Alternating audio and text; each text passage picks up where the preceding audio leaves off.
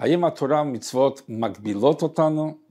אני חושב שאפשר לראות את התורה ומצוות מגדירות אותנו, ודווקא ידי זה שמגדיר אותנו מי אנחנו, מה אנחנו, מאפשר לנו לתפקד באמת עם חירות. ובעצם אנחנו רואים שלמה עשרת הדיברות היו חרוט על הלוחות, אז חכמינו אומרים, אל תקרא חרוט אלא חירות, שאין לך בן חורין אלא מי שעוסק בתורה. דווקא מי שלומד תורה מקיים מצוות הוא בן חורין, הוא חופשי, איך יכול להיות? הרי זה הפוך, מי שלומד תורה ומקיים מצוות אסור לעשות את זה, חייב לעשות את זה, והרבה אה, חוקים והתחייבויות ואיסורים, אז איך אפשר לחשוב שדווקא הוא יותר חופשי ממי שעושה מה שרוצה. אז פה הנקודה היא התפקיד של הגדרה. כשאנחנו מגדירים משהו ויודעים מהו ומהו לא, זה מאפשר לו להתפתח כי מכיר את, ה, את הטבע שלו, הוא מכיר את עצמו באופן יותר אה, בסיסי. וזה בעצם מה שאנחנו אה, אה, זוכרים, מה שאנחנו חושבים ביום 17 בתמוז. צום שבין כמה דברים, אנחנו זוכרים את בקיעת חומת ירושלים. וזה לא רק לזכור מה שקרה, זה לזכור ולהיות מודעים שזה יכול לקרות לנו היום בכל מקום בעולם. ירושלים זה עירה שלמה, זה, ה, זה מסמל הרגש, החיישן היהודי שמתפקד במלואו. יראה שלמה, היראת שמיים שלו על מלא. אבל כל יהודי יכול להגיע לזה בעצם.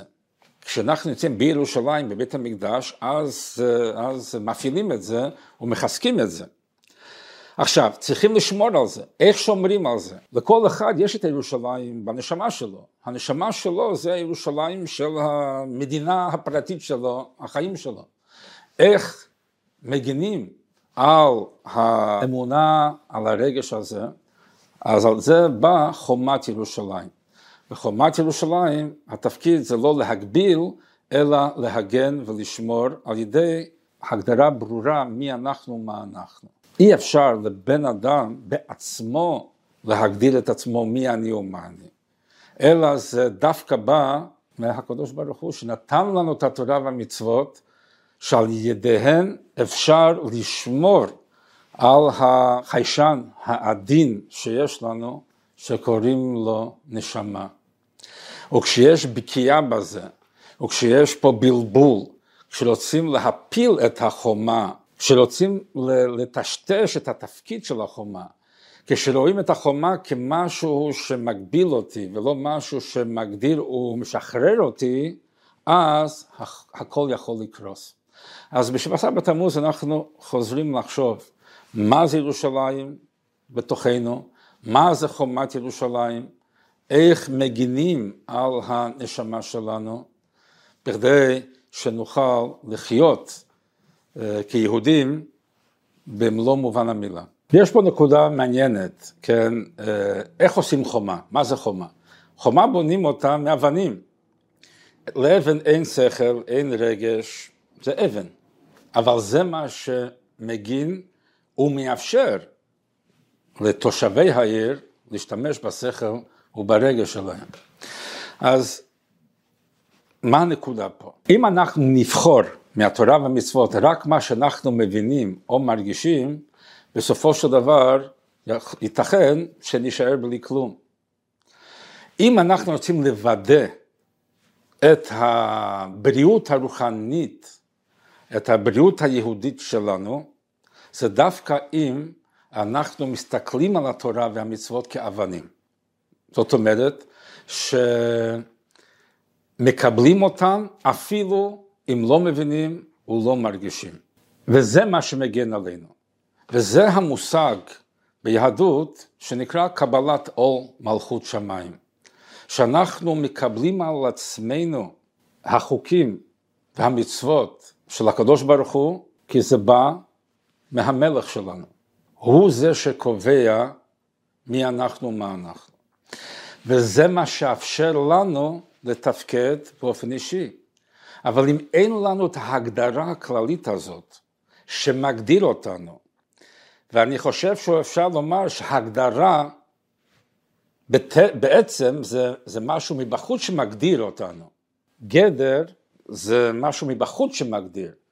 אז מי מגדיר אותנו? מי קובע מי אנחנו, מה אנחנו?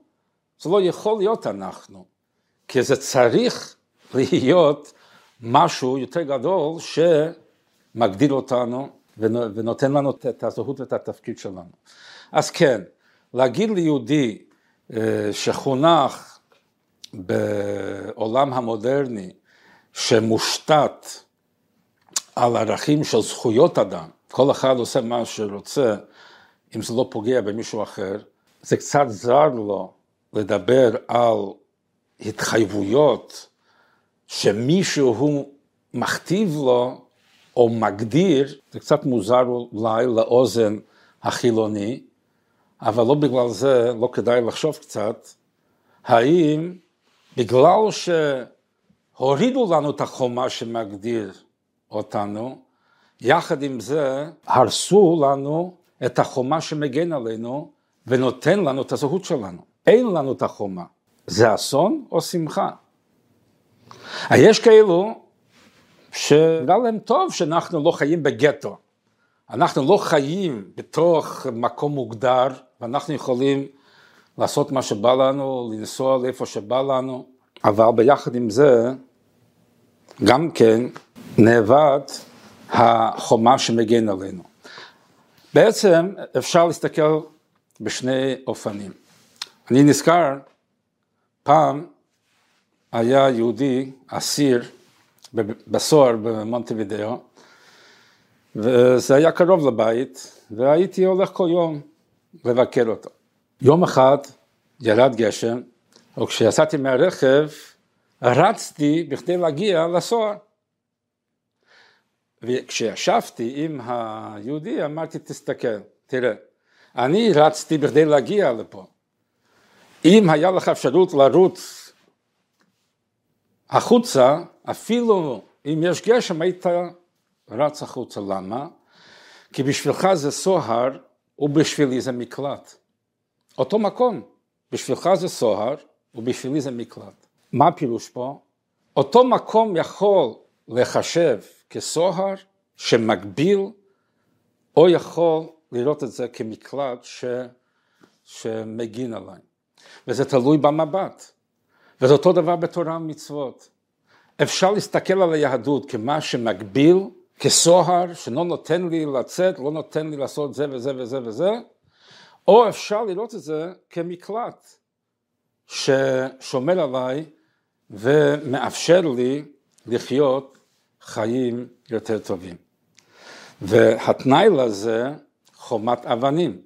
זה דבר שאני צריך להיות מוכן לקבל על עצמי המערכת הזאת. זה לא שכופים עליי, אף אחד לא יכול לכפות עליי שום דבר, אני עושה מה שבא לי. אני יכול לבחור לקבל על עצמי את המרות ואת העול שהקדוש ברוך הוא נותן עליי ולהבין שזה לא מגביל אותי, אלא שזה מגדיר אותי ועל ידי זה מאפשר אותי לחיות חיים יותר מאושרים. אולי זה נשמע מוזר לאוזן חילוני, אבל האם כשאתה רואה משהו מוזר אתה מתעלם, או אם אתה רואה משהו מוזר אתה סקרן לראות על מה מדובר? תלוי בך.